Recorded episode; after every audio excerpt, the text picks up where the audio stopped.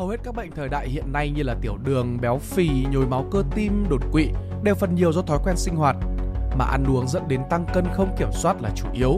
Từ đó tích mỡ, mỡ máu cao sẽ dẫn đến các bệnh tim mạch nguy hiểm. Thế nên cái việc giảm cân và duy trì cân nặng ở trong mức B M I, chỉ số khối cơ thể chuẩn là cần thiết để có thể có cơ thể khỏe mạnh. Tuy nhiên, giảm cân là một quá trình gian nan, đòi hỏi về sự phối hợp của những việc sau. Đầu tiên là chế độ ăn uống, thứ hai là tập luyện thể thao và thứ ba là lối sống lành mạnh, ngủ, nghỉ, giải trí. Trong các yếu tố trên, chế độ ăn uống hay là dinh dưỡng là quan trọng nhất. Đối với hình thức này, ta có thể tích hợp thêm các loại thực phẩm chức năng. Chúng không nhất thiết phải nằm trong khẩu phần hay là chế độ dinh dưỡng của bạn, nhưng nếu biết sử dụng chúng một cách đúng thì có thể khiến quá trình giảm cân diễn ra nhanh hơn. Trong video lần này, hãy cùng đội ngũ của tiến sĩ, dược sĩ Phạm Đức Hùng, tiến sĩ dược Trần Thị Quốc Tuyến và ứng cử tiến sĩ dược Nguyễn Minh Huy tìm hiểu về tầm quan trọng của dinh dưỡng đối với việc giảm cân, những lưu ý về ăn uống, giữ vóc dáng và cuối cùng là cách tiếp cận đúng đắn cho thực phẩm chức năng hỗ trợ giảm cân.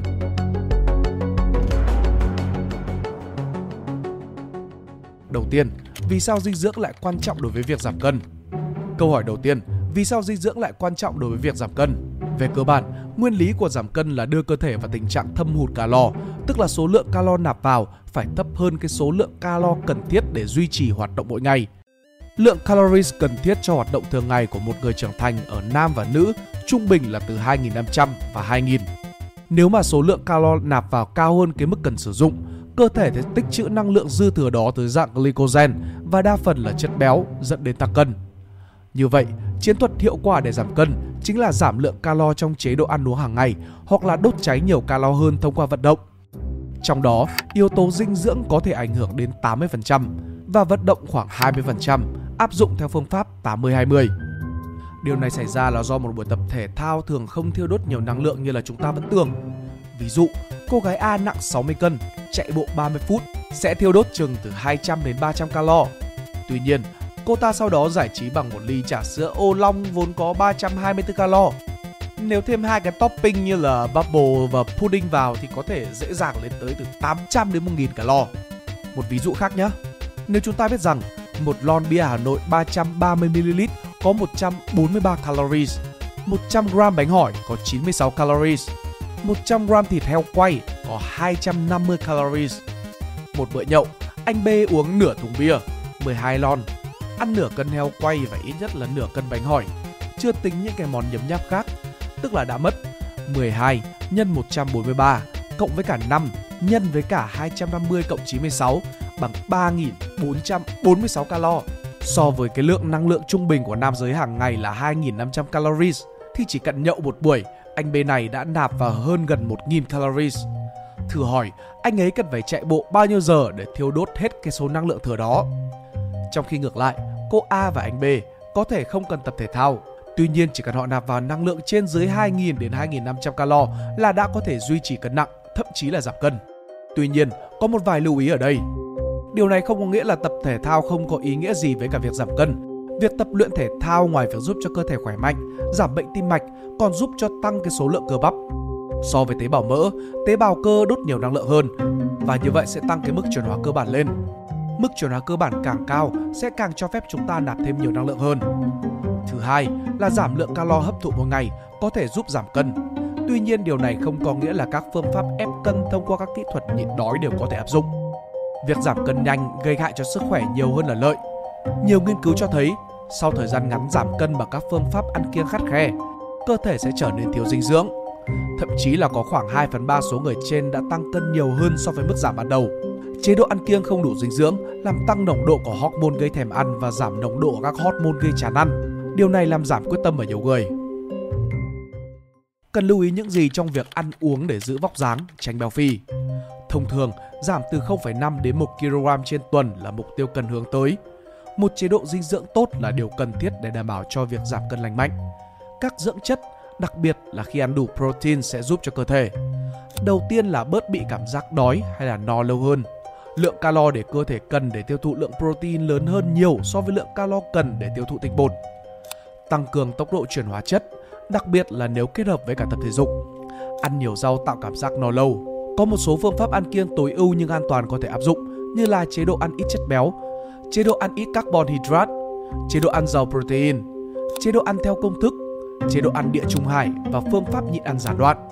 Một số thói quen ăn uống nên bắt đầu để kiểm soát và giảm cân lành mạnh. Đầu tiên là tránh ăn khuya, hạn chế nạp tinh bột trước khi đi ngủ.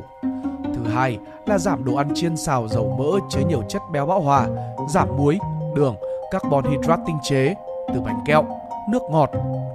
Giảm thịt đỏ và thịt đã qua chế biến cũng như là các loại đồ ăn nhanh khác.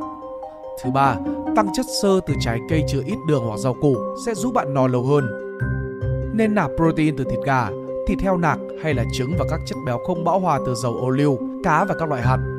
bốn. Luôn giữ cho cơ thể đủ nước. năm. Ngủ đủ từ bảy đến chín giờ mỗi đêm. Vì khi thiếu ngủ, hàm lượng hormone gây đói tăng cao, khiến chúng ta ăn nhiều hơn. Như vậy, một giấc ngủ ngon và đủ giấc có thể giúp giảm cảm giác thèm ăn. Chưa kể, nó còn giúp cho cơ thể khỏe mạnh hơn. Ăn trong chánh niệm, một trong các kỹ thuật ăn rất phổ biến hiện nay. Đây là phương pháp đặt tâm trí của bản thân vào khi ăn để có thể đánh giá những cái tác động của môi trường xung quanh. Tập trung khi ăn uống khiến cho bạn phải nhai nhiều hơn và chậm lại. Điều này đảm bảo rằng cơ thể có thể gửi tín hiệu đến não khi bạn đã no. Ăn trước máy tính hoặc là màn hình ti vi có thể dẫn đến cái việc ăn uống quá nhiều hoặc là làm bạn cảm thấy nhanh đói hơn. Thứ ba, thuốc giảm cân, thực phẩm chức năng hỗ trợ giảm cân có tác dụng như thế nào? Khi nào thì chúng thực sự cần thiết? Ngoài dinh dưỡng và thể dục, các loại thực phẩm chức năng hỗ trợ giảm cân và thuốc giảm cân kê đơn được gọi là một phương pháp thay thế hiệu quả, đặc biệt là đối với cuộc sống bận rộn hiện nay. Theo nghiên cứu, trung bình sau một năm, những bệnh nhân sử dụng thuốc giảm từ ba đến mười hai phần trăm tổng trọng lượng cơ thể. Đặc điểm chung của các loại thuốc trên đó là chúng đều hoạt động thông qua việc kiểm soát cảm giác thèm ăn, giảm hấp thụ chất béo cũng như là đẩy nhanh quá trình trao đổi chất ở trong cơ thể. Điều khác biệt duy nhất chính là thuốc kiểm soát cân nặng chỉ thực sự cần thiết cho những bệnh nhân có các vấn đề về sức khỏe liên quan đến thừa cân hoặc là béo phì. Thông thường, các loại thuốc giảm cân sẽ được chỉ định khi bạn là người lớn, có những cái thứ như sau. Đầu tiên là chỉ số B M I lớn hơn hoặc bằng ba mươi. Thứ hai, chỉ số B M I lớn hơn hoặc bằng hai mươi bảy kèm theo các vấn đề về sức khỏe liên quan đến cân nặng như là huyết áp cao hoặc là đái tháo đường loại hai. vê ca pê a đê o đã định nghĩa lại rằng không chỉ tính theo trọng lượng cơ thể B M I mà béo phì còn là sự tích tụ mỡ quá mức khiến cho sức khỏe bị suy giảm. Do đó, ngoài việc giảm cân, ưu tiên giảm khối lượng mỡ có thể là cách tốt nhất để kiểm soát bệnh béo phì và các biến chứng của nó. Khác các loại thuốc kê đơn, thực phẩm chức năng không cần phải được xem xét hay là phê duyệt bởi Cục Quản lý Dược trước khi được đưa ra thị trường. Lý do là vì chúng được phân loại là thực phẩm với thành phần chủ yếu có nguồn gốc từ thực vật. Thay vào đó, nhà sản xuất là người chịu trách nhiệm về tính an toàn của sản phẩm. So sánh với thuốc, thực phẩm chức năng hỗ trợ kiểm soát cân nặng phổ biến hơn, rẻ hơn và dễ tiếp cận hơn. Tuy vậy, chúng chỉ thích hợp để sử dụng như là một biện pháp bổ sung cho các biện pháp dinh dưỡng, ăn uống, tập luyện và ngủ nghỉ. bốn. Một số loại thực phẩm chức năng hỗ trợ giảm cân. Có rất ít loại có hiệu quả thực sự trong việc hỗ trợ giảm cân. Đi với đó là các tác dụng phụ từ nhẹ tới nguy hiểm. Trong đó, creatine là một phức hợp của ba loại amino acid arginine, glycine và methionine. Nhiều nghiên cứu cho thấy bổ sung creatine kết hợp với cả tập gym giúp giảm số lượng mỡ ở người lớn từ năm mươi tuổi trở lên. Bổ sung creatine còn giúp cho tăng cường số lượng cơ, hồi phục cơ thể nhanh hơn sau mỗi buổi tập.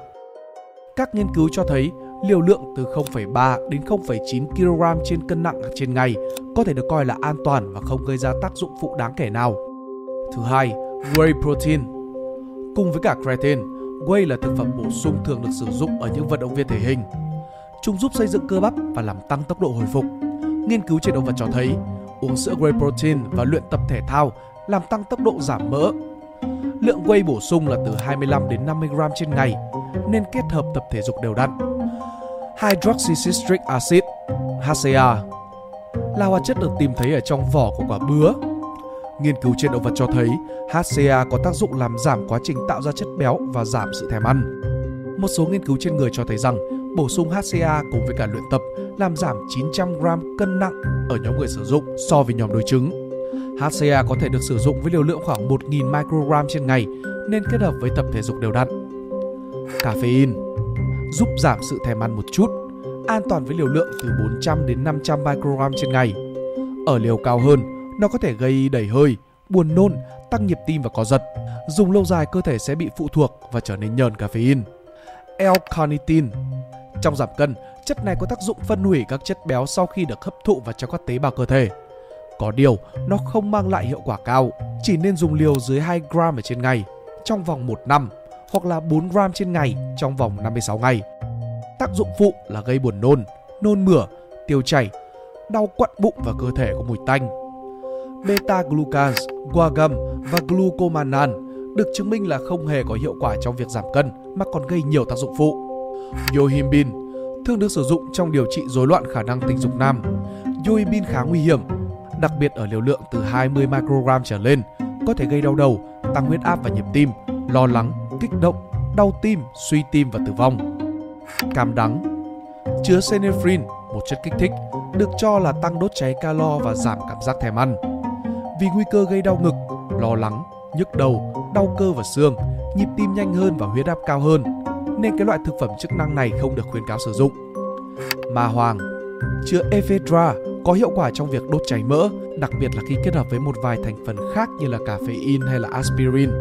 Tuy nhiên, nó làm tăng huyết áp, suy tim, rối loạn tim hay đột quỵ và nặng hơn nữa là tử vong. Do đó không được tự ý dùng ma hoàng vì mức độ nguy hiểm cao của nó. năm. Cách sàng lọc đối với các thực phẩm chức năng. Thực tế vì thực phẩm chức năng không được coi là thuốc nên chúng không cần phải trải qua quá trình kiểm tra gắt gao như là thuốc.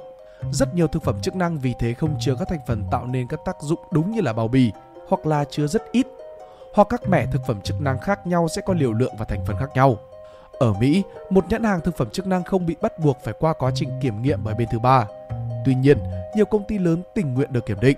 Nhìn chung là một sản phẩm được coi là có chất lượng khi chúng có giấy chứng nhận được cấp bởi cơ quan có thẩm quyền như là Quỹ Khoa học Quốc gia Mỹ, Dược điển Hoa Kỳ, Hiệp hội Quản lý Chất cấm hoặc là Consumer Lab.